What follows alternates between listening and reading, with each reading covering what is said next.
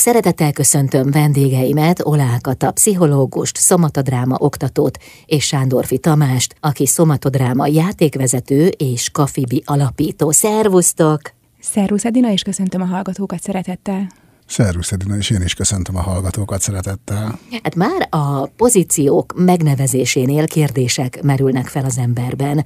Ha csak azt mondom, hogy kafibi, ugye akkor már is ott van egy nagy piros kérdőjel, na de alapvetően én azt hiszem, hogy a szomatodráma fogalmával sem vagyunk tisztában. Tehát voltak éppen ez mit jelent? Hát lehet, hogy most itt ebben a helyzetben Kata az, aki hivatottabb erre válaszolni. Hát Kata? Már is mondom, igen, csak szerem össze a gondolataimat. Ö, nagyon fontosnak tartom megemlíteni, hogy ezt a ö, módszer dr. Buda László alkotta meg. Ő úgy és ő ezt kéri egyébként, hogy róla rá mindig úgy gondoljunk, hogy ennek a módszernek az ikonikus megalkotója. És hát körülbelül egy 10-12 éves múltra tekint vissza ez a módszer. Tehát ne, nem, nem egy régi módszer, talán az ismertségét is ez befolyásolja, hogy még nem, nem terjedt annyira el.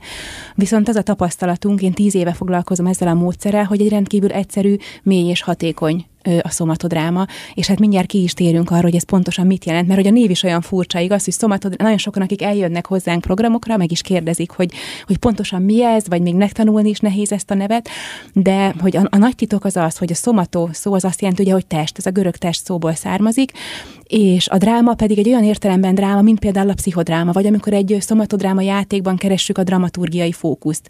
És ennek a kettőnek az összetétele a szomatodráma. Eredetileg azért alkotta meg a László, hogy ha van bármilyen testi tünetünk, valamilyen diagnózissal rendelkezünk, vagy mindenféle tüneteket tapasztalunk, akkor Eredetileg ebből indultunk, mondjuk így, de nagyon hamar kiderül gyakorlatilag az első pillanattól fogva, hogy nem kell ahhoz megbetegednünk, hogy eljöjjünk szomatodrámázni, hanem bármi más életvezetési problémával, nehézséggel el lehet jönni ezekre a programokra. Amikor azt mondjuk, hogy módszer, akkor végül is mihez módszer? Miben segít? Mi a cél? Hát talán a testi tüneteinknek a megértésében elsősorban, illetve azoknak a feltárásában, amik a tudat alatt működnek, hogyha elakadásokról, lelki elakadásokról beszélünk.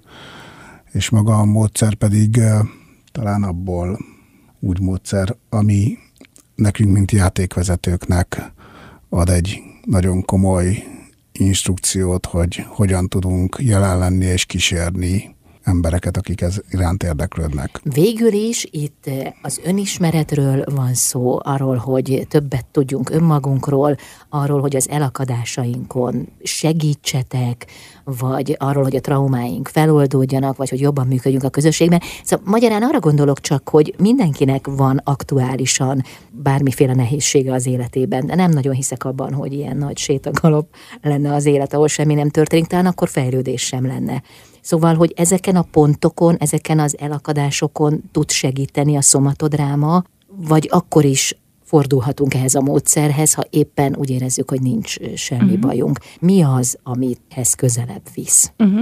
Hát, hogyha egy szóval válaszolnék, akkor azt mondanám, hogy önmagunkhoz. Persze ez, ez egy nesze semmi fog meg jól válasz abban az Nem. értelemben, hogy mit, mit jelent ez, hogy önmagunkhoz közel lenni. És visszatérve a, ahhoz, hogy miben tud segíteni, hogy ha bármilyen nehézséget tapasztalunk az életben, legyen ezek testi tünetek, vagy életvezetési problémák, gondolok olyanokra, hogy valahogy nem találom az igazit, vagy ö, szeretnék hát gyermeket, de nem jön össze, Aha. például ilyesmiket. És úgy ö, tekintjük, úgy gondolkodunk, hogy ezek a tünetek, testi tünetek, életvezetési tünetek, én azt úgy szeretem elképzelni, hogy ezek útjelző táblák, mint amikor sétálunk az erdőben, és ugye ezek a turista jelzések ki vannak rakva, vagy piros kereszt, zöld vonal, és ezek mutatják az utat, hogy merre érdemes mennünk, és ezek a mindenféle tünetek, nehézségek, problémák mutatják az utat, hogy oda bent a mi benső világunkban mi várja a figyelmünket, mi vár gyógyulásra oda bent. Tehát valahogy így, így ehhez, ehhez egy módszer a szomatodráma, hogy hogyan tudjuk megismerni ilyen módon önmagunkat, hogyha a tüneteinket, a nehézségeinket nem az ellenségünknek tekintjük, hanem egy lehetőségnek arra, hogy közelebb lépjünk a belső világunkhoz. Végül is egy jelzés arra vonatkozóan, hogy valami nincs rendben, igen. és ott javítani lehet, igen? És talán erre csatlakoznék rá, hogy ez a jelzés sem olyan egyszerű, mert amikor éppen fáj valamink, vagy éppen amikor nagyon el vagyunk akadva valamiben, és nagyon nem érezzük jól magunkat, akkor legritkább esetben szoktuk azt mondani, jaj, de jó, hát végre egy jelzés az élettől, hanem, de viszont azt gondolom, hogy mi már ezt tanuljuk és csináljuk egy jó pár éve, tehát lehet, hogy mi már így tudunk egy-egy tünetre, vagy egy-egy elakadásra gondolni, de nagyon sok idő kellett ahhoz, hogy ezt gyakoroljuk, és ezt megtanuljuk. És erre hívjuk a az, ember, az embereket, hogy ők is tapasztalják ezt meg, hogy ne csak hallgassanak erről, hanem csinálják és tapasztalják. Tehát a módszernek az egyik legnagyobb előnye az az, hogy csináljuk. Uh-huh ezt a módszert. Uh-huh. És hogy hogyan, az nem sokára kiderül, hiszen jövünk vissza, folytatjuk a beszélgetést. Vendégem Olákata, pszichológus, szomatodráma oktató és Sándorfi Tamás, aki szomatodráma játékvezető és kafibi alapító. Ma a szomatodrámáról beszélgetünk, aminek a definícióját az előbb már Olákata elmondta, Kata pszichológus és szomatodráma oktató, és vele érkezett Sándorfi Tamás is, aki Kafibi alapító és szomatodráma játékvezető. Hát mielőtt a Kafibiről beszélnénk előtte, legyen szó még bőven a szomatodrámáról. Tehát hogy történik ez? Az ember sokszor, amikor valami fájdalmat érez a testében, akkor nem tudja eldönteni, hogy ez lelki eredetű vagy fizikai. Ennek van jelentősége a módszer, illetve a gyógyulás szempontjából? Uh-huh. Hát én azt hiszem, hogy a mi nézőpontunkban talán nincs, tehát nem, nem is ez az igazi kérdés, hogy az a, az a tünet testi vagy lelki eredetű, mert lehet, hogy nem is érdemes a, a test és a lélek szétválasztásában gondolkodni, hogy az, ami történik a testünkben, vagy a testünkkel, az nem szétválasztható attól, hogy mi benne élünk abban a testben. Van egy ilyen nagyon jó gondolata a Caroline Missnek egyébként, hogy a biológiánk, a biográfiánk is egyben. Tehát, hogy mindaz, ami történik az életünkben, az emlékeink, az élményeink, és akár emlékszünk rájuk, akár nem, akár tudatosulnak, akár nem, a testünk ezeknek őrzi a lenyomatát. Tehát, hogy nem is ebben a, nem, nem, nem is a lelki eredetű betegségekben hiszünk, vagy nem, nem gondolkodunk ebben a dihotómiában, hogy vannak testi és lelki eredetű betegségek, hanem egyfajta, nem is tudom, egy körkörös okságot képzelünk el, hogy a testi állapotunk visszahat a, rá, hat a pszichés állapotunkra, és az is befolyásolja a testünk állapotát, hogy hogyan érezzük magunkat a bőrünkben. Uh-huh. Tehát akkor egy nagy egésznek tekintitek az embert lelkével és testével együtt. Tehát nem választjátok külön. Igen, igen valahogy így. Aha. És hát nagyon fontos, hogy az ezzel lévő kapcsolatunk milyen. Tehát, hogy mi ebben hogyan vagyunk, mi hogyan létezünk a testünkben, hogy ez az egész, ez hogyan alakul ki, hogy milyen viszonyban vagyunk ezzel az egésszel, hogy mennyire tudjuk elfogadni, és talán lehet, hogy ez nem csak, nem csak hogy a testünkre hat ki, hanem a kapcsolatrendszerünkre is tükröződik vissza. Ez alatt mit értesz? Hát akár, hogy nagyon sokszor hallom azt, vagy ma, ma is olvastam például, hogy hogyha valakiben bánt valami, uh-huh. az ő tulajdonsága, akkor az elképzelhető, hogy azzal nekem van dolgom leginkább, nem pedig annak a személynek, aki ezt, ez csak egy tükör nekem, vagy ez egy, ami megmutatja. És ehhez való felvétel, az ennek való, az ennek való kapcsolódása, hogy ezzel hogy vagyunk, és természetesen itt nagyon fontos elkülöníteni magát a bántalmazást, hogy amikor konkrétan bántalmaznak, akkor hogyan tudok határt húzni. De hogy így az talán a legfontosabb, hogy önmagunkkal hogyan vagyunk. Ha nem vagyunk önmagunkkal rendben, akkor nagyon nehezen leszünk rendben a mikro és makro környezetünkkel is. Mondjunk egy konkrét példát. Tehát ha valakinek mondjuk fáj a válla, vagy legyen a gyomor, mit szeretnétek jobb, az, hogy, van egy, egy testrésze, amiben fájdalmat érez, akkor hogyan segíthet magán a szomatodráma segítségével? Uh-huh. Hát tegyük fel, hogy felkeres egy szomatodráma szakembert, eljön egy programra, egyénibe vagy csoportos lehetőségek vannak, és ott az fog történni, hogy megszemélyesítjük ezt a, ezt a testrészt, ezt a tünetet, ezt a problémát, amit ő hoz. Mondjuk egy csoportban azt mondjuk, hogy ha maradjunk akkor a gyomor példájánál, hogy először is arra kérjük, főszereplőnek hívjuk, amikor valakinek a témájával foglalkozunk. Ez nekem egyébként azért is nagyon tetszik, mert valahogy egy picit arra is hangol minket, hogy nem csak a szomatodráma játéknak vagyunk a főszereplői, hanem a saját életünknek is. És hogy kezdjük bevenni az irányítást, hogyan tudunk mi az életünk főszereplőjévé válni, ha esetleg csak egy kis mellékszerepet töltünk be a saját életünkben. De visszatérve a kérdésedhez, mondjuk megkérdezem én szomatodráma játékvezetőként, hogy mi az, ami foglalkoztat? Á, gyomorfájás, gyere mesélj egy kicsit erről. Nagyon fáj a gyomrom, érzem a gyomorszájam, feszít, húzódik, egy nyilaló fájdalmat is érzek időnként, és ezt azt mondjuk ott, mondjuk ott ül két-három ember, hogy oké, okay, akkor legyél te kérlek a gyomrom, te pedig az a nyilaló fájdalom, amit érzek, és megalkot ebből egy kezdőképet. Mondjuk azt mondja, hogy legyél te a gyomrom, te egy húzódj össze picire, mert én is pont ezt érzem a gyomoromban, amikor fáj, hogy így összehúzódom, pici vagyok, megfeszülök, és legyél te az a hasogató fájdalom, aki mondjuk egy így finoman, de határozottan ütögesd ezt a gyomrot, mert ezt érzem. Ezt úgy hívjuk, hogy szubjektív anatómia. Tehát nem az orvosi anatómiával keresünk analógiákat, hanem azt keressük, hogy az, az, a, az a tünet, az a betegség, az a nehézség az élmény szinten hogy jelentkezik a, a, a, a főszereplőben. És azt honnan tudja a másik szereplő, hogy neki hogyan kell mm. viselkedni? Ez, ez az egyik legizgalmasabb kérdés szerintem, hogy azt mondhatnánk, hogy tulajdonképpen ez az, amikor ráhangolódunk egy legyél a gyomor, hangolódjunk rá a gyomor szerep, és nyilván senki nem tudja, hogy mit csinál egy gyomor. Tehát, hogy nem kell ennek a szerepnek úgymond megfelelni, hanem mint amikor a gyerekek játszanak, és azt mondjuk, hogy legyél a rabló, legyél a pandúr, és mindenki tudja, hogy mi a mi a teendő? Szoktuk ezt úgy is hívni, bár ö, talán nem ez a legszerencsésebb szó rá, hogy képviseleti érzékelés, hogy kapunk egy szerepet, és ott hirtelen, és ez elég megmagyarázhatatlan és misztikus, de azt mondjuk, hogy legyél te a gyomor, és elárasztanak mindenféle olyan érzések, mozgáskésztetések, amik a játék előtt még nem voltak. Hogy ez pontosan miért van, ezt nem tudjuk, de ez az, amit használunk a játék során, ezeket a a, a, a különös mozgáskésztetéseket.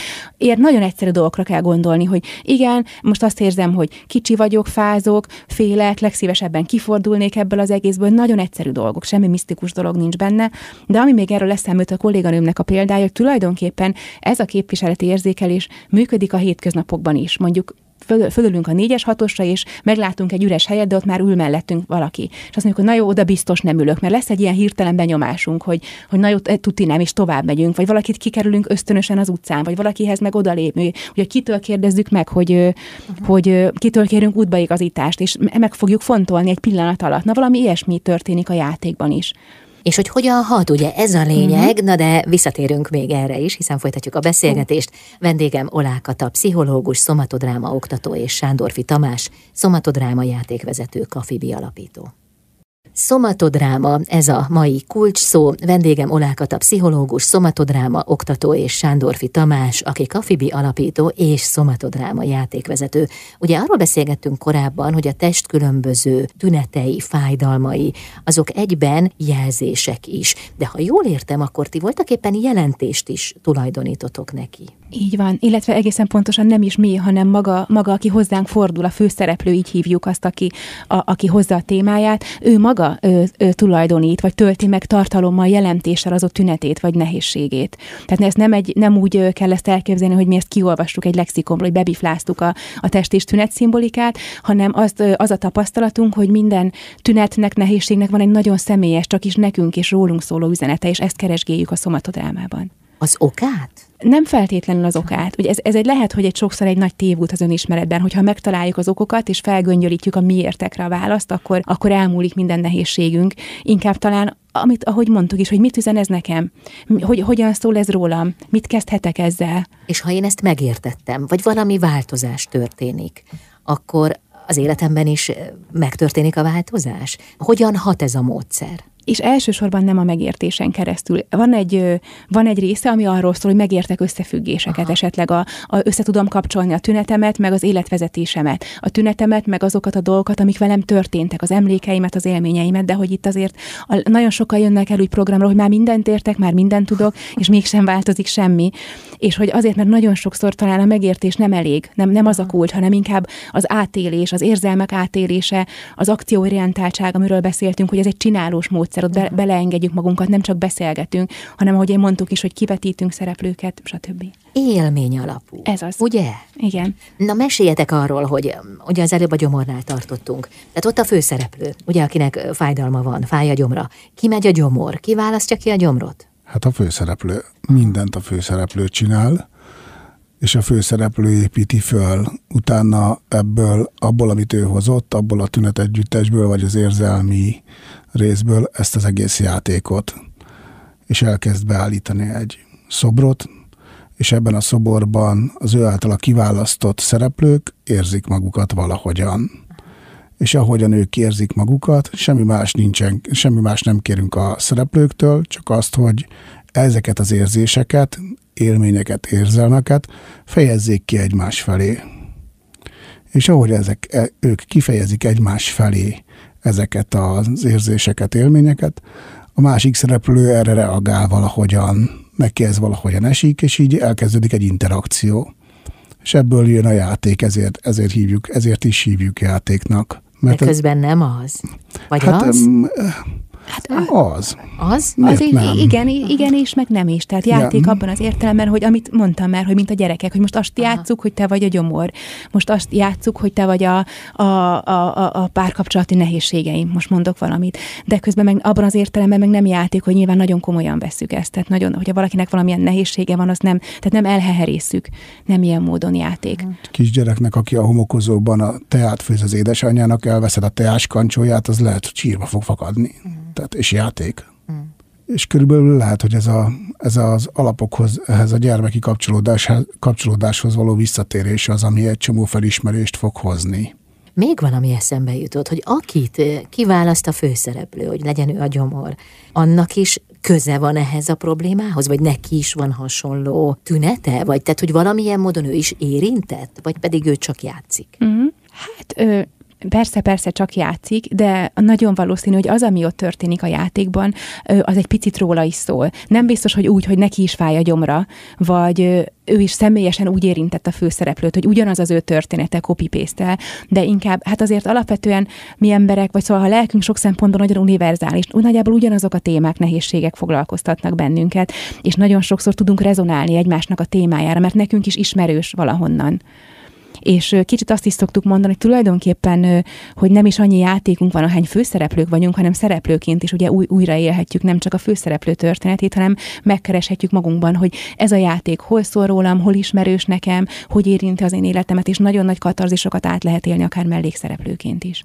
Különösen, hogyha mondjuk például valaki többször játszik, tehát hogy több alkalomra eljön játszani, és mondjuk meg tudja figyelni azt, hogy ismétlődő mintákban kapja a szerepeket, akkor, akkor azon már nagyon érdemes elgondolkozni, hogy ez az ő életébe hova vezet, hova mutat.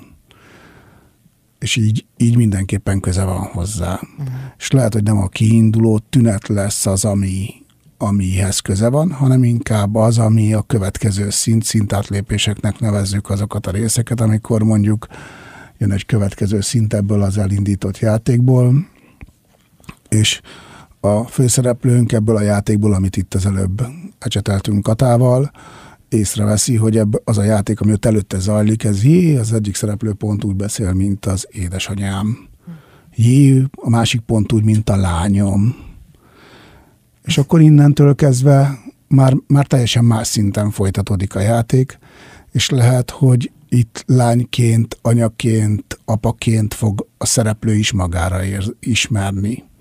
Ez azért megrendítő lehet. Hát ez gyomorba vágó, igen. a gyomros példánál maradunk, igen. És hogy ezt, ezt jelenti a gyakorlatba fordítva az, hogy a biológiánk, a biográfiánk, hogy, köze, hogy köze, a tüneteinknek köze van az életünkhöz, a kapcsolatainkhoz. Hogy nagyon sokszor elrendezetlen konfliktusok vannak a tünetek mélyén, vagy el nem sírt könnyek, vagy ki nem mondott szavak. Uh-huh. És hogy ezeket tudjuk megtalálni a szőnyegen, a játszó szőnyegen. Uh-huh. És a megrendítés mellett pedig legalább annyira felemelő is, és megkönnyítő, hogy végre valami, valami olyan kerül felszínre, ami eddig is ott volt, de el volt nyomva, vagy nem láttunk rá, vagy valamiért nem tudtunk vele lenni. De most áttört a gát, nem? Valami Áttörhet, igen. Nagyon sokszor áttörhet, és hogyha áttörik, és hogyha valamire rátalálunk, az a tanulság, vagy az a tapasztalat, hogy sokszor nem könnyű, nem egyszerű, de a végén mindig mind nagyon nagy többségben felszabadító és megkönnyebbülést hozó. Mhm. Köszönöm szépen. Sándorfi Tamás, a vendégem, aki szomatodráma játékvezető és Kafibi alapító, és Olákat a pszichológus szomatodráma oktató. Jövünk mindjárt vissza. Kellemes napot kívánok! Mindenkinek szomatodrámáról beszélgetünk Sándorfi Tamással, aki szomatodráma játékvezető és kafibi alapító, és a pszichológussal, aki szomatodráma oktató. Na most azért sokan vannak, sokan vagyunk olykor úgy, hogy mindenféle tünetet érzünk magunkon, és aktuálisan felfedezünk egy betegséget is a tünetek mélyén. Ugye hát ezt nevezik hipohondriának. Mi a helyzet a hipohonderekkel, akik talán nincsenek kevesen? Tehát ha ők elmennek egy ilyen szomatodrámára, akkor elég sok dolguk van, azt hiszem. Igen, még akkor nekünk is sok dolgunk lesz. Igen, de hogy, hogy azért lehet, hogy ezt megkülönböztetném egy olyan módon, hogy hogy ugye, hogy az, hogy mi milyen tüneteket tapasztalunk, és mit mond az a szakorvos, uh-huh. azért ez eleve nem ugyanaz. Tehát, hogyha mondjuk most ugye már mindenféle módon diagnosztizáljuk magunkat, hát ugye beütjük a Google-ba, és gyakorlatilag tehát ne, nem nagyon érdemes egyébként ezt csinálni, mert a legegyszerűbb fejfájásról is ki fog derülni, valami szörnyű halálos kórunk van. És hogy lehet, hogy itt ragadnám meg az alkalmat, hogy beszélnék egy ö, arról, hogy, hogy ez nagyon fontos, hogy ez nem az orvosi kezelés ellen történik a szomatodráma. Tehát nem, nem, nem arról van szó, hogy mi bárkit is arra biztatnánk, hogy tagadja meg a kivizsgálást, vagy az orvosi kezeléseket, szükséges terápiákat, hanem inkább mellette. Ha kíváncsi arra, hogy egyébként mit üzen a tünete, akkor jöjjön el szomatodrámázni, és megtudhatja.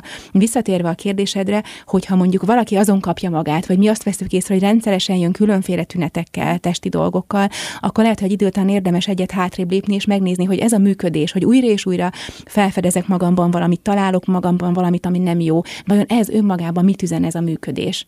De volt már dolgotok ilyen esettel?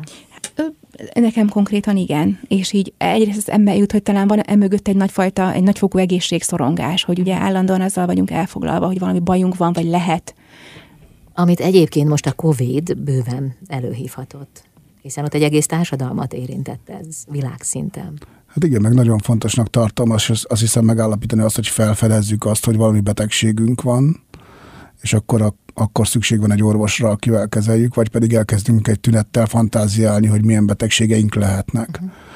És uh, amit Kata is mondott, ez a hátrébb lépés, hogy miért van arra szükségem, hogy én beteg, betegnek érezzem magam, vagy miért nem tudom elfogadni azt, hogy éppen mondjuk most fáj a fejem egy kicsit, vagy miért kell a mögé már rögtön egy agydaganatot fantáziálnom, és mi, milyen hasznom van ebből. És nagyon furcsa az, hogy ezek a kellemetlenségeket annak ellenére, hogy nagyon nehezen éljük meg sokszor, de hogyha ezeket gyártjuk magunknak, akkor valamilyen tudatalatti hasznot remélünk tőle és azt hiszem, hogy erre tudunk ránézni. És az nagyon fontos, hogy a hipohondriával is akkor tudunk valamit kezdeni, meg bármivel akkor tudunk valamit kezdeni, hogyha maga a főszereplő azt mondja, hogy ez neki kellemetlen, és szeretne vele valamit csinálni, vagy szeretne, szeretné valahon, a máshonnan megközelíteni azt a kérdést, amivel felénk jön, ahogyan még eddig nem tudta. Hiszen ha ő a hipohondriájával jól van, akkor úgy fog elmenni, hogy hát itt minden rendben hogyha az zavarja, akkor pedig lehet, hogy, hogy tudunk neki mutatni egy olyan nézőpontot, amivel valami újat talál, uh-huh. amivel eddig még nem találkozott. Uh-huh. Ez, amit mondtál az előbb, hogy van egy tudatalatti ok, ez egyébként majd minden esetre ráhúzható? Tehát mindig van valami mélyebb síkon a tünetek mögött? Nekünk az a tapasztalatunk, hogy igen. Aha.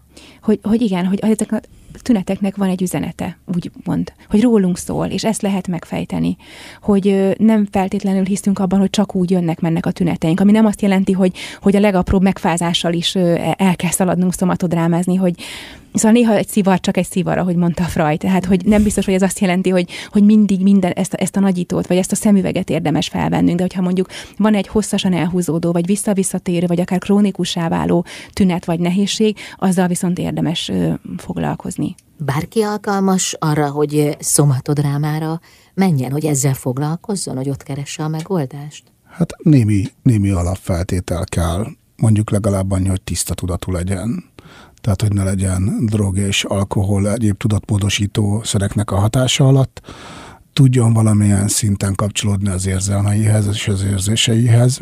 Ezek mondjuk az alapok, és azt hiszem ki is lőttük, ugye Kata? Igen. Én csak arra gondolok, hogy el tudom képzelni, hogy valaki szorong, vagy nehezen oldódik fel közösségben, hogy akkor ő például mindezt hogyan tudja végigvinni hogyha valaki valamilyen oknál fogva nem szeretne csoportba jönni, akkor eljöhet egyéni konzultációra is akár. Uh-huh. Akár, mert mondjuk olyan személyiség, ahogy mondtad, vagy a tünete esetleg olyan, hogy nem szívesen hozná be egy csoportba, akkor az egyéni konzultáció is elérhető. De egyébként akármilyen nagy fő, akármilyen nagy létszámú is egy csoport, a lényegi dolgok mindig páros helyzetekben, vagy pedig kiscsoportos, négy-öt fős kiscsoportos helyzetekben történnek. Uh-huh. De nagyon... csoport az segít, nem? Hiszen ott van egy csomó támogató energia. Igen, és erre azért nagyon jól, tehát nagyon jól tudjuk használni használni a csoportnak a megtartó erejét. Uh-huh. És mi ezt tudjuk, hogy ez így van, és elfogadom azt is, hogyha a hallgatók között van olyan, aki ezt nem hiszi el, de konkrétan egy napunk, amikor szervezünk egy szomatodráma napot, akkor ez úgy néz ki, hogy a napnak a fele csak arra megy el, hogy ott szocializálódjunk, hogy kiépítsük azt a bizalmat, ahol megtapasztalhatja mindenki, hogy mi hogyan vagyunk ott jelen, hogy mennyire elfogadó az a közeg, ami van. Tiszta, egyenes és elfogadó. Tehát, hogy minden rendben van, és mindenki tudjuk, hogy egy úton jár, ahol éppen tart, és azért van ott, hogyha nem is a legjobban érzi magát, ezen változtatni tudjon, vagy változási lehetőséget kapjon ahhoz, hogy onnan kimozduljon. Uh-huh. És azért ez elég nagy erő, amikor ott van mondjuk 5, 10, 15, akárhány ember, és mindenki azért van ott, hogy a saját útját járja, és hogy a másikat támogassa. Ebbe óriási erő van. Ezt megtapasztalni, ezt nem lehet megtapasztalni, nem lehet elolvasni egy könyvből, nem lehet rádióban meghallgatni, és nem lehet megnézni a tévében. Ezt átélni lehet. Folytatjuk a beszélgetést. A szomatodrámáról van szó. Vendégem Olákat a pszichológus, szomatodráma oktató és Sándorfű Tamás, Kafibi alapító és szomatodráma játékvezető. Vendégem Olákata, pszichológus, szomatodráma oktató, és Sándorfi Tamás, szomatodráma játékvezető és Kafibi alapító. Hát most nem tudom, hanyatszor mondom azt, hogy Kafibi alapító, miközben nem tudom, hogy ez mit rejt. Hát eh, ez viszonylag egyszerű. Na. Most az előző, az előzőekben beszéltünk arról a biztonságról, ahol igazán haladni és dolgozni tudunk, azt gondolom önmagunkban, illetve ez a módszer is arra épül, hogy abban a biztonságban, tehát egy biztonságos légkörben tudunk igazán haladni. Ez az, amit mi játékvezetőként, szakemberként leginkább tudunk adni, nyújtani a főszereplőnknek. És a kafibi az a kapcsolatból, a figyelemből és a biztonságból ki létrejött mozaik szó. És ez úgy alakult ez az egész, hogy a munkám alatt, amikor játékokat vezettem, a résztvevőink erről számoltak be, hogy ezt élték meg azokon a szőnyegeken, amiken ezek a játékok történnek, és ebből alakult ki, hogy kellett egy, ennek a szervezetnek, csoportnak egy nevet találni, és így alakult ki ez a név. De egyébként ez nem evidens, hogy ez létrejöjjön? Bármilyen módszer miatt? Hát evidens, nem tudom. Hát azt gondolom, hogy jó esetben evidens. És és hogy, de inkább azt tudom mondani, hogy mi nagyon sokat teszünk ezért, hogy létrejöjjön ez, ezek az alapok, amiket a Tamás mondott, hogy semmi érdemit nem tudunk csinálni, amíg nem érezzük magunkat biztonságban. Tehát nagyon sokat foglalkozunk ezzel, akár egy csoportban, akár egyéni helyzetben, hogy aki odaérkezik, biztonságban tudja érezni magát, és bele tudja magát engedni a saját témájába, a saját érzéseibe, hogy meg tudjon nyílni előttünk, és ugye önmaga előtt is. Ez miből derül ki, hogy valaki biztonságban érzi magát?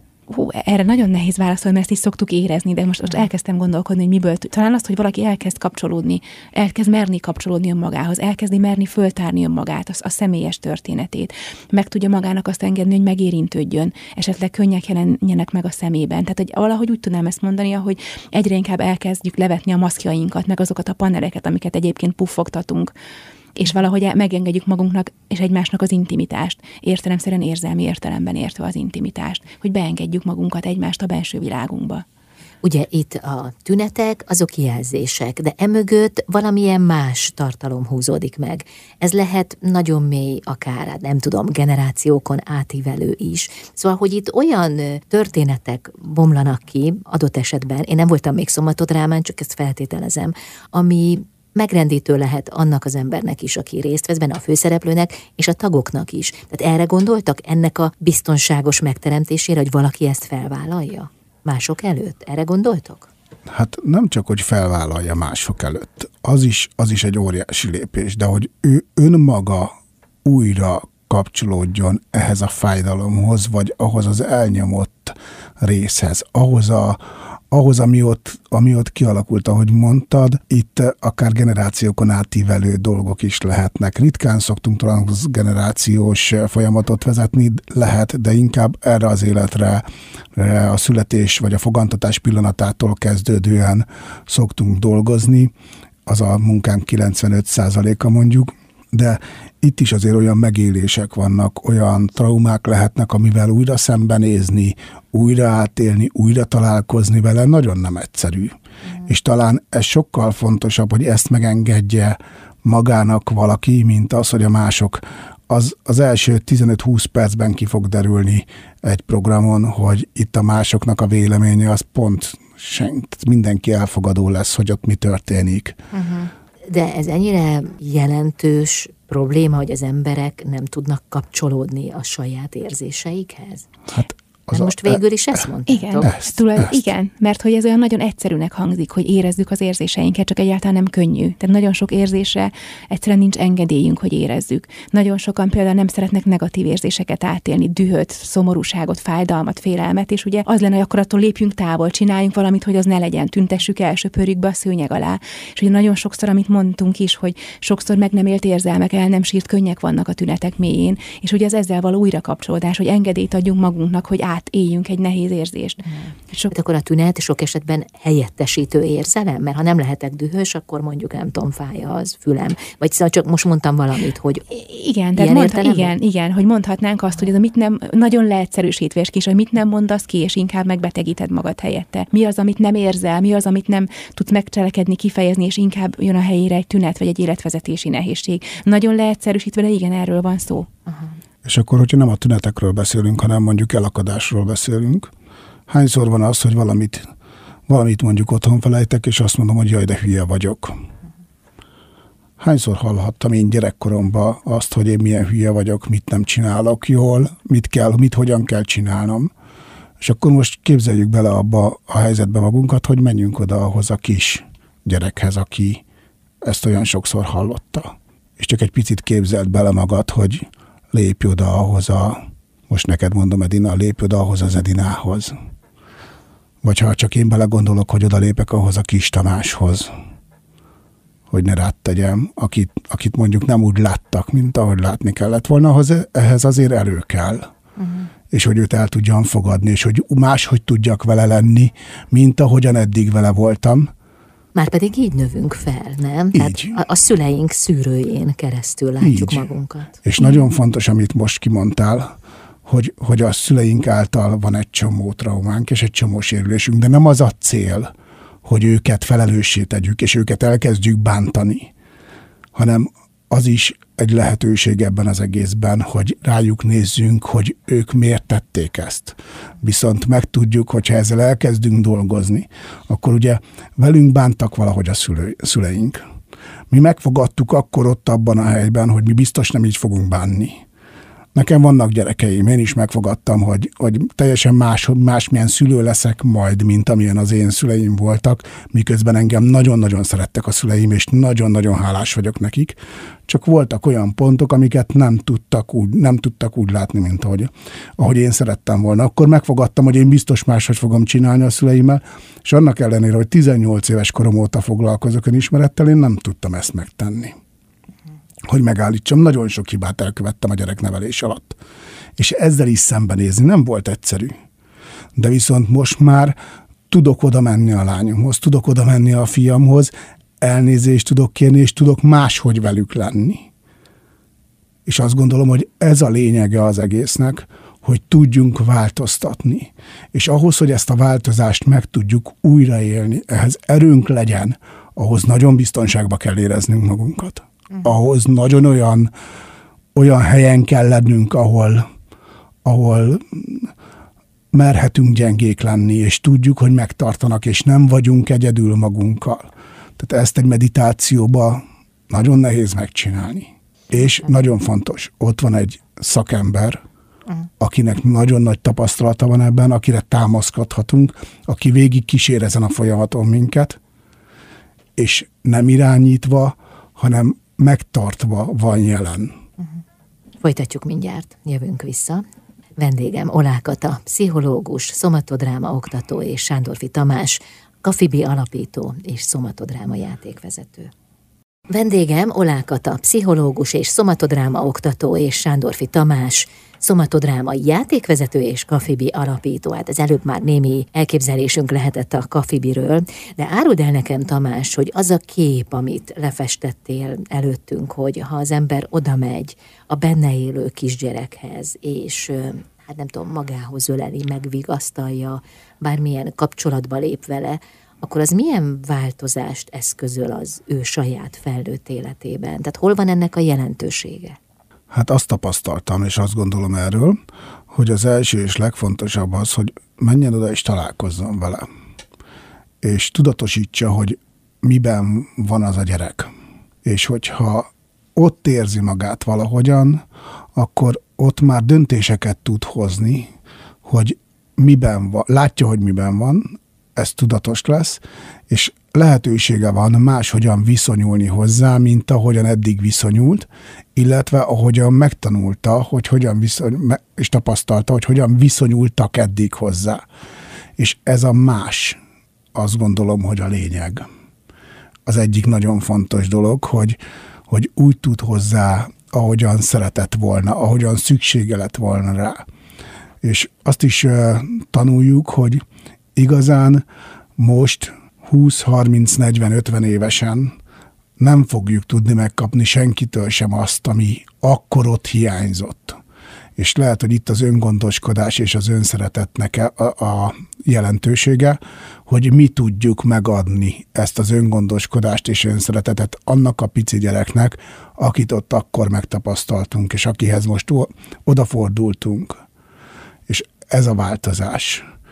És nagyon nehéz ezt leírni, de azt gondolom, hogy magabiztosságot, önszeretetet, elfogadást és mindent, ez mindenbe, ez mindenbe ki fog sugározni a teljes önvalónkba és a kapcsolatrendszereinkbe is. De egy alkalom után? Egy alkalom is nagyon jelentős lehet.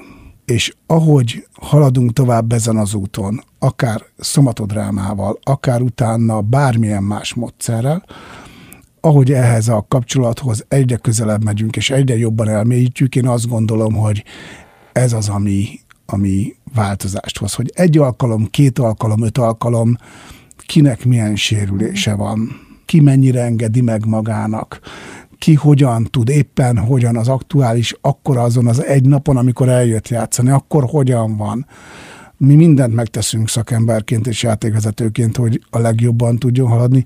Volt olyan eset, amikor például egy elvonuláson voltunk, játszottunk, az, a második játéka volt a hölgynek, mindent megpróbáltunk, amit lehetett, hogy, hogy egyszerűen valahova eljussunk egy játékban, nem jutottunk el sehova. Úgy zártuk le, hogy, hogy oké, okay, hát most ez a játék, ez így, így lett. 45 percig tartott. Egyébként egy játék az 45-75 percig tart, de ott 45 percig semmihez nem tudtunk oda menni.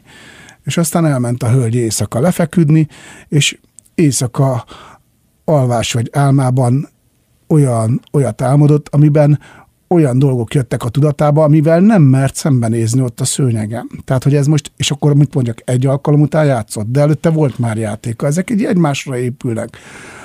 Lehet, hogy ez a mai kornak a, a hátránya is, hogy voltam a Csontvári kiállításon, Csontvári 15 évet adott magának, hogy festőművész legyen. Uh-huh.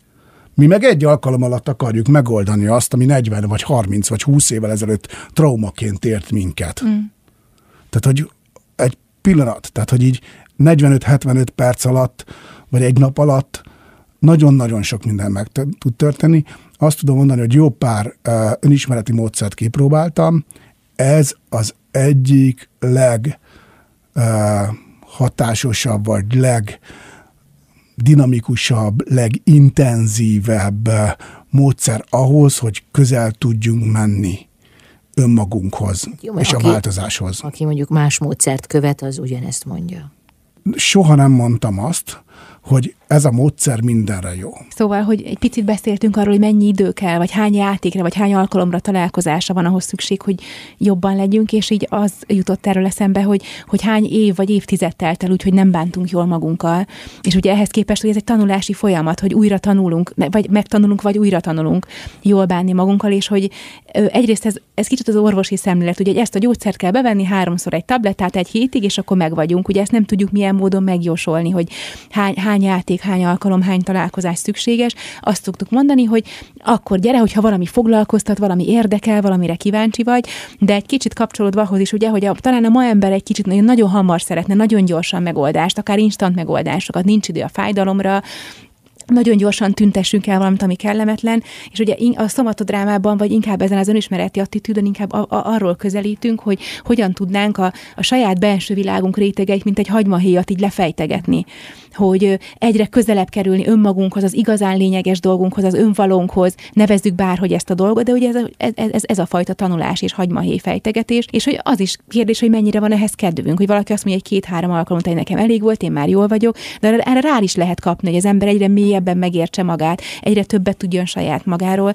és egyre jobban megszeresse azt a valakit, aki ő maga. Uh-huh. Hát sosincs vége az önismeretnek sem. Igen, de szerintem ez nem egy hervasztó, hervasztó perspektíva nem, feltétlenül, nem is, nem hanem inkább egy inspiráló dolog, hogy... hogy közelebb kerülhetünk önmagunkhoz. Igen. És ami még egy érdekes gondolat lehet esetleg, hogy bármennyire is furcsa, de hogy az előző részben a hipohondria felmerült. Azért azt gondolom, hogy ha nem is tudatosan, de a hipohonder valamilyen nyereséget kap abból, hogy ő hipohondriát él meg, vagy hipohondriát működtet önmagában. Azt kérdezted, hogy egy játék alatt meg lehet-e változtatni. Hát azt a sémát, amit mi gyerekkorunk óta mű, működtetünk, azt nem azért csináltuk, mert mi rosszat akartunk magunknak, hanem mert valamiért azt tanultuk meg, hogy így tudunk létezni, így tudunk lenni, így érezzük jól, jól és biztonságban magunkat. És ezt a helyzetet kell megváltozni, ezt a helyzetet változtatja meg valaki.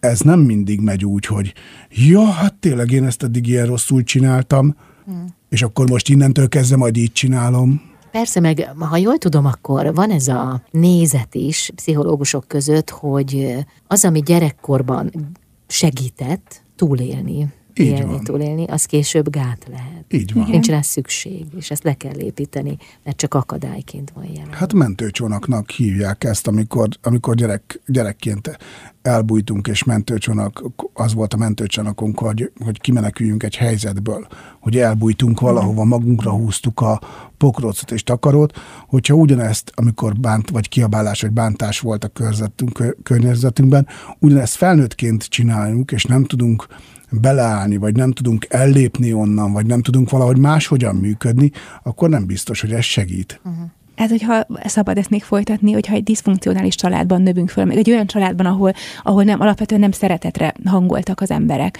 akkor ugye megtanulunk például úgy működni, hogy mondjuk gyermekként mi vagyunk felelősek a szüleink jólétéért, a szükségleteiért, és ugye ezzel nagyon meg is terhelődünk is gyerekként, de ez lesz a természetes, észre sem vesszük.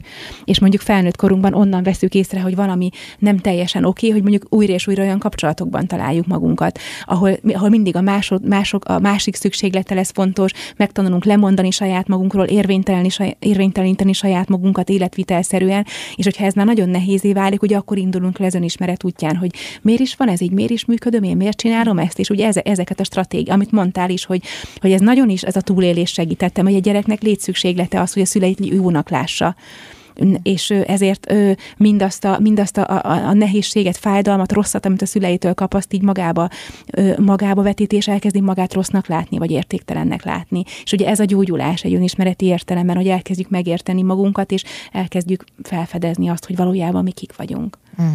És azt hiszem, hogy nagyon-nagyon fontosnak tartom még egyszer, hogy bármivel is találkozunk ebben a folyamatban nagyon nehéz ránézni arra, hogy úristen, mit csináltam, hogy mennyire rosszul csináltam esetleg, és hogy ott a szakembernek nagyon nagy jelentősége van, hogy ne kezdjen el hibáztatni, mutogatni, hanem hogy elfogadjuk, hogy igen, eddig ez így történt, és most lehetőséget adjunk arra, hogy ezt megváltoztassuk, és ez a gyógyulás lényege. Azt hiszem, hogy nem a hibáztatásra megyünk rá, hanem a változtatásra. Ami lehetséges. Lehetséges, mhm. így van. Köszönöm. És ennek a megélése, hm. még egyszer, ami nagyon fontos, hogy nem beszélünk róla, hanem megéljük ezt a változtatási lehetőséget. Hm. Köszönöm szépen. Én is. Olákata, a vendégem, aki pszichológus és szomatodráma oktató, és Sándorfi Tamás, kafibi alapító, szomatodráma játékvezető. Vendégem Sándorfi Tamás, szomatodráma játékvezető és Olá Kata, pszichológus, szomatodráma oktató. Végül is hogyan hat ez a módszer? Mi történik azzal, aki elmegy hozzátok, és ott valami jelentőset átél? Mm-hmm mi ugye beszéltünk arról, hogy a játékoknak a szívelelke tulajdonképpen az, hogy kifejezünk, az kifejezzük az érzelmeinket, elsírjuk a könnyeinket, meg mm, kifejezzük azokat, ezek a ki nem mondott szavak el, el nem sírt könnyek, és hogyha ezt megcselekedjük ott, akkor tulajdonképpen ezt jelenti a gyógyulás, hogy elkezd, hát valami általában ez megkönnyebbüléssel jár. Felfakadnak nehézésre, kimondunk végre valamit, amit már 20-30 éve nem tudtunk kimondani, és ennek a mellékhatása sokszor az, hogy a testi tünetek mondjuk eltűnnek vagy enyhülnek. Az, hogy mi valamit odabent a benső világunkban megváltoztatunk, kimondunk, kifájunk, megcselekszünk, ez fogja azt eredményezni, hogy jobban fogjuk magunkat érezni fizikai értelemben is. És hát nagyon-nagyon sok gyógyulás történetünk van, hogyha szabad erről egy picit beszélni, hogy úgy érdemes ezt elképzelni, hogy eljön valaki, egy egészen konkrét emberre gondolok most, aki egy, egy, egy daganattal jön és ö, akkor az daganat, hogy nem lehet operálni, és elkezd, több, több alkalmon részt vesz, több szomatodráma játékban foglalkozik a daganatával, és egy idő után azzal jön vissza, hogy akkorára húzódott vissza a daganat, hogy operábilissá vált, és hogy egy, egy viszonylag kisebb műtéttel eltávolíthatóvá válik a daganat. Tehát ilyenekre ö, gondolok gyógyulás alatt, de ugye mi nem a tünetek eltüntetésében gondolkodunk, hiszen nem orvosok vagyunk, nem ez a kompetenciánk, hanem ugye mi azzal foglalkozunk, hogy mit üzen ez, mi, mi van abban elrejtve ebben a tünetben, és amit mondtam, kifájni, kis sírni, kimondani, megcselekedni, ugye amit mondtál te is, hogy az átélés, az élmény a lényeg, és ha ez megtörténik, akkor ez visszahat a testi állapotunkra is.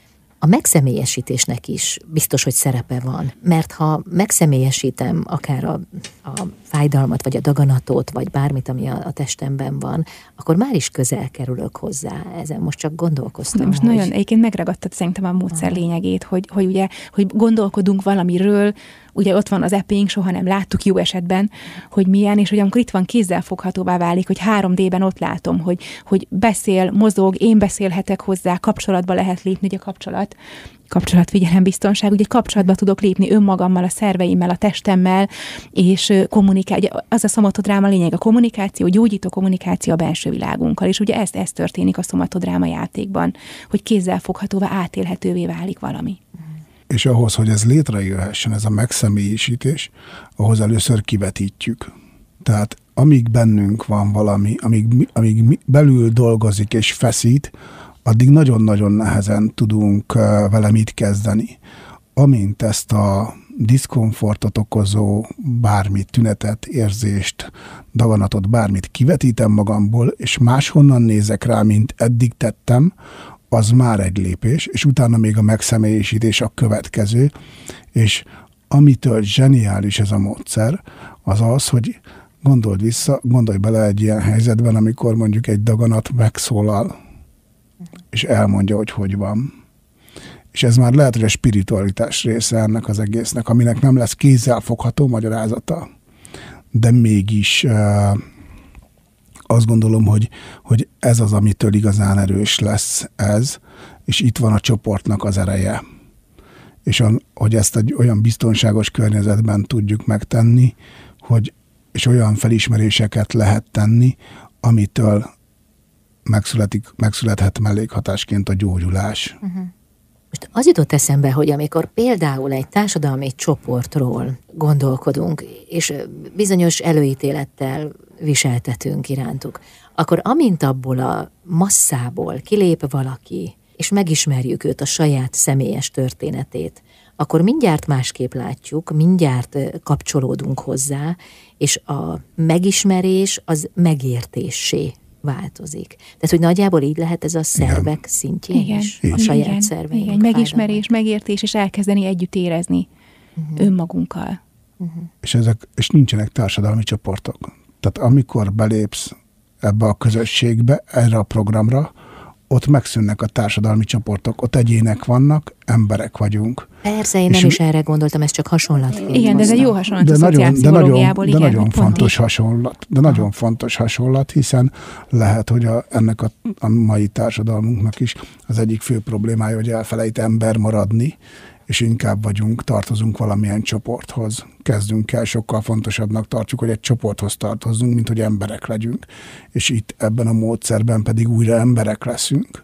Észrevesszük, hogy mennyi, nem, arra, nem, arra, nem azt fogjuk elkezdeni keresni, hogy benned és bennem mi a különbség, mi választ el, hanem azt kezdjük el megtapasztalni, hogy mennyi minden közös van köztünk, miközben tulajdonképpen mi most találkoztunk először, és ez alatt az interjú, vagy ez alatt a műsor alatt ismerjük meg egymást. De ha most egy programunkon lennénk, akkor ennyi idő alatt már annyi mindent meg tudnánk egymásról, annyi közöset megtapasztaltunk volna egymásban, ami nagyon építi a bizalmat és azt az egész jelenlétet, amiben gyógyulni tudunk. Uh-huh. Köszönöm szépen. Vendégem Olákata, pszichológus, szomatodráma oktató és Sándorfi Tamás, szomatodráma játékvezető. Jövünk mindjárt vissza.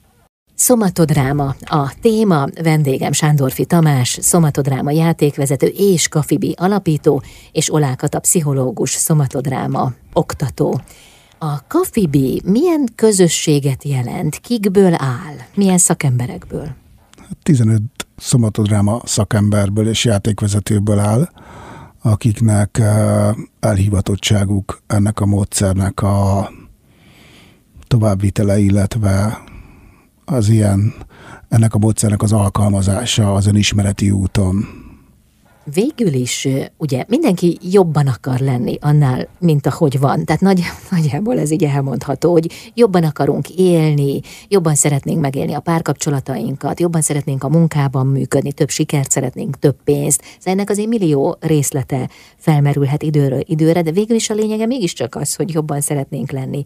Ez, hogy jobban lenni, ez, ez milyen utat jelent? Tehát hogyan tudunk akár lépésről lépésre haladva jobban érezni magunkat a mm. bőrünkben? Van erre egy nagyon jó kis modell, egy, egy négy lépcsős modell, ami úgy hangzik, hogy önismeret, önelfogadás, önszeretet és öngyógyítás. És ugye ennek az első része az önismeret, amiről sokat beszéltünk, hogy ismerjük meg önmagunkat, hogy működünk, miért működünk úgy, ahogy működünk. Ugye amikor valahogy tisztázzuk, hogy nem azért működünk úgy, ahogy mert, mert valamit rosszul csinálunk, vagy baj van velünk, vagy balfékek vagyunk, hanem azért, mert ennek oka van, hogy úgy alakult a személyiségünk, az életvezetésünk. Ugye ez az első lépcső, és hogy nagyon fontos, hogy az önismeret olyan, mint egy madárnak az egyik szárnya, hogy ez a tisztánlátás, hogy megértsük önmagunkat, és ennek a madárnak a másik szárnya, az pedig ugye az elfogadás, az önszeretet. Tehát, hogyha nagyon fontos, hogy ez egyfajta ilyen olyan attitűddel párosuljon önmagunk felé, hogy tudjuk magunkkal együtt érezni, tudjuk átölelni azt, akik vagyunk, és sokszor ezt ugye tanulnunk kell, mert nem, nem erre vagyunk hangolódva, hogy jól bánjunk magunkkal, hogy szeressük önmagunkat. És hogyha csak az önismeret van, akkor nagyon tisztán fogni, fogjuk látni azt, hogy mi a baj velünk. Ha ugye nyilván, ha meg csak az önszeretet van, akkor ugye meg egy ilyen fura feljogosított narcisztikus dimenzióba megyünk el. És hogy ez a kettő ennek a madárnak a két szárnya, hogy lássuk magunkat, és átöleljük azt, akik vagyunk. És hogy ebben lehet növekedni időről időre, egyre jobban, egyre tisztában látni magunkat, és egyre inkább tudni jól bánni önmagunkkal. És ahogy Kata madár képet hozott, én valami olyan egységet mondanék, vagy olyan képet hoznék, amikor, amikor egyszerűen tudatosítjuk azt, hogy az élet önmagában tényleg történésekből áll és az, hogy az jó vagy rossz, azt mi fogjuk minősíteni. És amikor elmegyünk egy eh, programra, ami kint van, egy garden partira például, ami kint van egy kertben, és esik az eső, akkor tudunk-e annak örülni, hogy akkor ott éppen esik az eső, miközben éppen a barátainkkal szeretnénk grillezni, de esik az eső. Hogy ezt hogy éljük meg. És azt gondolom, hogy ez, ez egy nagyon hát most már ilyen idealisztikus kép tud lenni, hogy, hogy örüljünk annak, ami, ami van, bármi is legyen az. És akkor azt gondolom, hogy a mi hozzáállásunk, hogyha ezt segít megváltoztatni, akkor ez, ez nagyban egész teszi az életünket. Nem akarjuk csak a jó dolgokat kivenni belőle, nem lehet mindig, nem süthet mindig a nap, hiszen ha mindig süt a nap, akkor a száj lesz, elszárad minden. Amikor esik az eső, abban rengeteg minden gyönyörűség van, abban van a táplálék az összes növénynek, mindennek, abban van az élet a vízben. Tehát, hogy ha ezt így nézem, és ezt segít, segít kimozdítani abból a abból a, abból a beszűkült nézőpontból nagyon kitágítja azt a nézőpontot, amire, amiben a világban tudunk lenni. És ha nem szűken nézzük a világot, csak egy perspektívát, hanem kitágítjuk, beengedjük a sok mindent, a színességet, akkor az nagyon, nagyon sok erőt adhat, változásoknak tud, tud erőt és lehetőséget adni. Uh-huh mint hogyha azt mondanád most egy kicsit, hogy tudni igent mondani önmagunkra, önmagunk minden aspektusára, minden én állapotunkra, minden érzésünkre, minden élményünkre, és hogy valami ilyesmi a jól lét önismereti vagy lélektani értelemben, hogy egyre ezt, ezt jelenti az elfogadást, hogy igent mondani arra, akik vagyunk. Hmm. És bárki érhet el eredményt? Vagy mindenki érhet el eredményt az életében? Mindenki változhat? Tehát mindenkire hat valamilyen módszer? Mindenki megtalálhatja az útját? Hát lehet, hogy idealisztikus azt mondani, hogy igen. Pedig de jó lenne, de... mondd azt kérlek. igen, de én hiszek abban, hogyha valaki hajlandó és képes elindulni ezen az úton, ugye ehhez kell, egy, kell egyfajta elszántság, vagy igen, szeretném magam megismerni, megérteni magam, jobban bánni önmagammal, jobban lenni. Igazából, hogyha ez az inspiráció vagy motiváció megvan, akkor onnantól kezdve csak meg kell találni egy megfelelő módszert, egy jó szakembert, és bárki elindulhat ezen az úton. Igen, én is ezt mondanám. Tehát, hogyha akar változni, akkor akkor szinte biztos, hogy tud. Hm. És az a jó hír van benne, hogy pont olyan mértékben fog változni, amennyi engedélyt ad magának. Tehát tőle függ, tőlünk függ. E, nagyon nagy részben, illetve a szakembertől, aki viszont azon lesz, hogy minden lehetőséget megadjon a főszereplőnek, megadjunk a főszereplőnek, hogy ő úgy haladjon, ahogy tud. Segítsünk egy következő lépést elmenni. És ez azért azért nagyon fontos, mert hogyha ha a szakember fogja megmondani, hogy hova kell haladni, akkor ott már, már olyan dolgok történhetnek, ami nagyon nem szerencsés, és ezért nem mondjuk meg, hogy hova haladjon. Ezért függ tőled, hogy mennyire tudsz előre menni. Szóval, hogy a változás kulcsa a mi kezünkben van. Igen. De jó. Hát ez egy lehetőség. Az. Köszönöm szépen, hogy itt voltatok. Mi köszönjük. Mi is köszönjük szépen. Olákata, pszichológus, szomatodráma oktató és Sándorfi Tamás, szomatodráma játékvezető és Kafibi alapító volt a vendégem. Én ezzel búcsúzom is, Bálint Edinát hallották, viszont hallásra.